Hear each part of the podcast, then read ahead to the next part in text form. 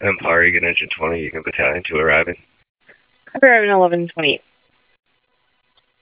Eagan Battalion 2, there's a placard number as well in the notes for the chemical. Battalion 2 copies. Empire, Eagan Battalion 2 en route to Highway 55. Copy. Walser Reconditioning Center, 2875 Highway 55. Going to be in the front parking lot near the key drop. There's going to be two patients, main entry, the brake cleaner barrel that exploded. Both of them have chemical burns. 31 year old male and a 29 year old male. Two patients, or excuse me, two rigs were sent from M Health. Empire Lakeville Engine 5 is arriving at the medical. Lakeville Engine 5 arriving at 1123. Empire Eagan Engine 20 en route to Highway 55.